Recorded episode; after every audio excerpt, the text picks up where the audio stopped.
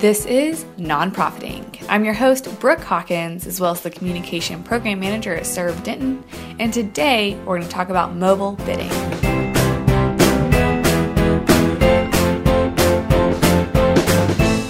So, why am I doing this podcast?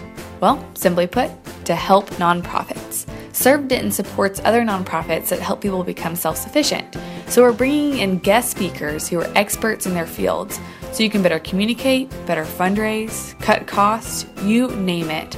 We want to see you succeed. So today we're talking about mobile bidding.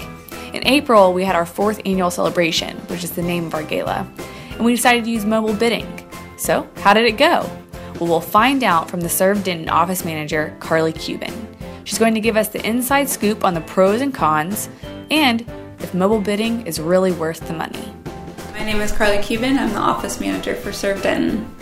So, mobile bidding is something new to the world of galas and events, and it is where you use your cell phone to bid on items at an auction rather than using traditional bid sheets. And with so many people having smartphones, that's kind of the way of the future for bidding with silent auctions. It helps with boosting sales rather than people having to go through the line and put their sticker on the bid sheet a bunch of times. They can just click on their phone they can use it online and they can also use it through text to bid.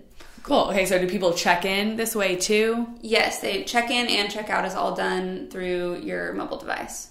Perfect. Okay, so after using mobile bidding for Serve Denton's um, annual gala celebration, are you happy that you used it, or do you wish that maybe you'd used uh, the old way, or maybe in a different program?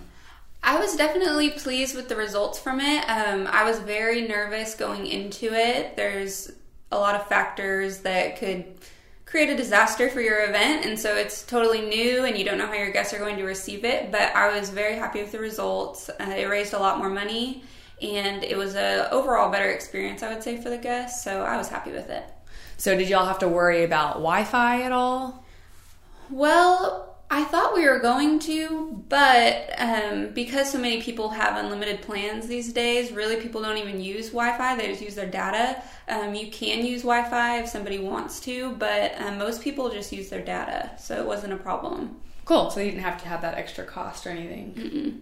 Okay, so now for ticket sales, did people seem to understand that it was all online now? We got more checks still this year than I had anticipated. I really thought more people would go to the online ticket purchasing, but even when people pay with checks, it's still a very easy process. You just input their information for them and show that they're paid, and so it's still pretty simple. But quite a few people did buy online, and some people who may not have bought in previous years, it was just easy for them to buy. Um, so it's a very easy process to purchase tickets, but not everybody took us up on it. So then, whenever you had sponsors, how would that work? Pretty much every sponsor paid by check still this year, which is still good because then you're not paying the credit card processing fees. So there's pros and cons to both ways. Um, but most of our sponsors still paid by check, and so we just input their information for them. So then, for the silent auction specifically, how did that work with it being online on your end of things mm-hmm. before the event even happened? So you upload all of your items before the event. So you put a picture, the description, the cost, um, the increments you want it to go up in bidding, and you upload that pretty much as soon as you possibly can. Um, but obviously, you're not going to have all of your items, you know, months and months before the event. So we would upload all of those things, and then we open bidding one week before the event, and so people could start bidding on the items and getting excited about them. And we closed it the night of the event. Perfect. So then did y'all close it in like the middle of the event or is it the very end or how does that work? You can close it whenever you want. We chose to close it right before our speaker came on, um, just so that it wouldn't be a distraction. And by that time, people had had enough time to bid. Um, and so we had a countdown clock before the speaker came on, and then we closed it right at the end of that countdown clock. Okay, so how much did the service cost? And maybe compare that to other options that you mm-hmm. researched. Yeah, um, the overall cost was about $4,700, which sounds like a lot, but um, we did do a lot of research with different companies, and there's quite a wide range of cost. Um, there's also different ways that you can pay for it. So, some people, it's um, based on a percentage. So, 10% of whatever you sell at your auction goes to pay for it. Or you can have what we chose, which was a flat rate fee. Um, for a smaller event, it might be better to go with the percentage. Uh, for a larger event, we chose the flat rate because we didn't want to pay more the more that we made, and we were anticipating it being a pretty um, good silent auction this year. And so, um, GiveSmart, who we chose, was pretty much right in the middle. They weren't the cheapest because um, we really were wanting quality and we didn't want something that was going to crash the night of or something that was run out of somebody's garage. Um, but there was also other companies that were a lot higher, and so they were kind of our happy medium for that. Awesome. So then, did you have a staff member there that you pretty much learned the whole program from?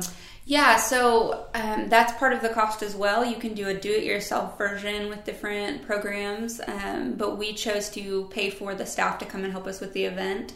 Uh, because it was our first time, we were a little too nervous to try to do it on our own. And honestly, it was worth it having the staff there. It's just an added comfort, and they just help you with the whole process check in, bidding, check out, everything. And so it just runs really smoothly, um, but it is an extra expense. Okay, and then also let's talk about the leaderboard. Okay. So, how does that work? So the leaderboard is basically the the flip side of your website. You have a website where people can do the um, ticket purchasing, look at the items, and then there's a leaderboard that will reflect uh, what's been purchased or what's been bid on, and then It'll show who's bidding on what, how much money has been raised. It'll show your sponsors. Um, that's another big benefit to mobile bidding is that your sponsors are being honored in new ways. So their names are on your leaderboard, which is going to be reflected on the screens at your event. Um, they're going to be on your mobile bidding website on people's phones so that they're seeing those. Um, and then they'll be in you know the traditional programs and things. But the leaderboard's really cool because people can look up at the event and see oh, this person outbid me, or I just bid this, and now my name's on the screen. And so people thought that was fun, and it kind of helped people get excited about it. Yeah, I feel like it made more of like a competition, mm-hmm. especially if you knew other people at the event. Yeah. Of like, oh man, Danny or yeah. whatever just outbid me on the Florida trip or whatever that might mean. So yeah. yeah, I think the leaderboard was very nice to have.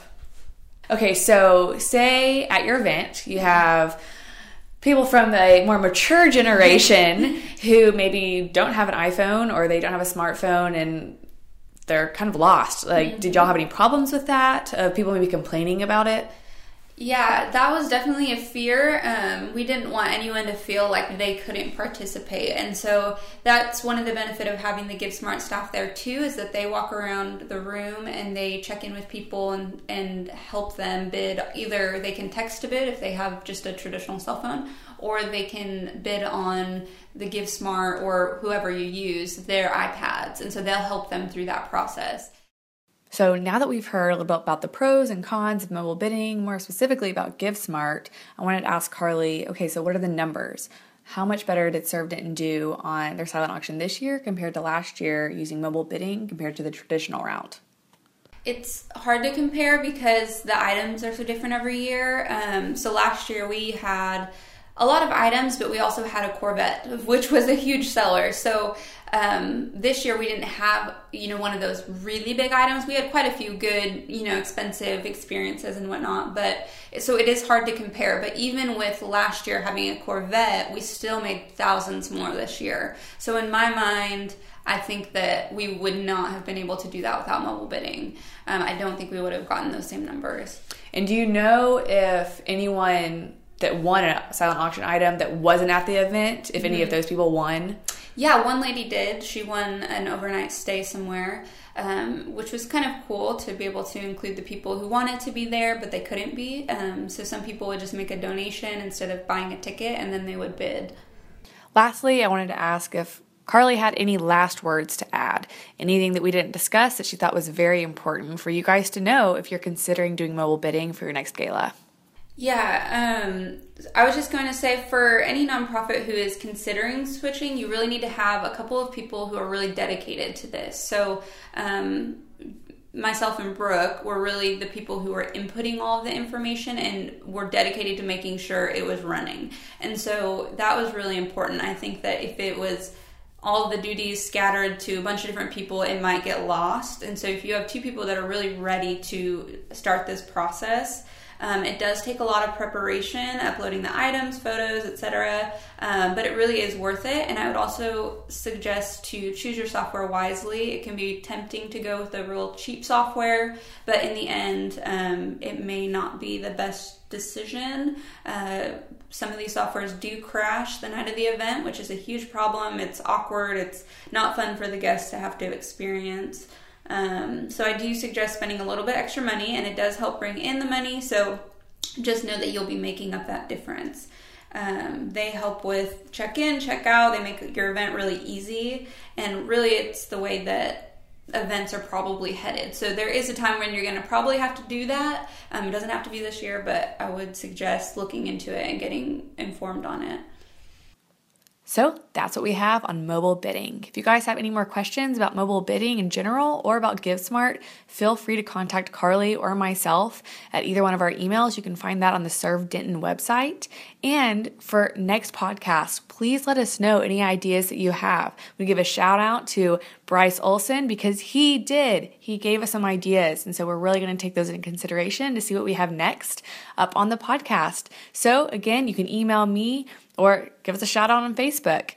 Thank you so much for listening, and we hope this was very helpful for anyone considering to do mobile bidding for the next gala. See you next time.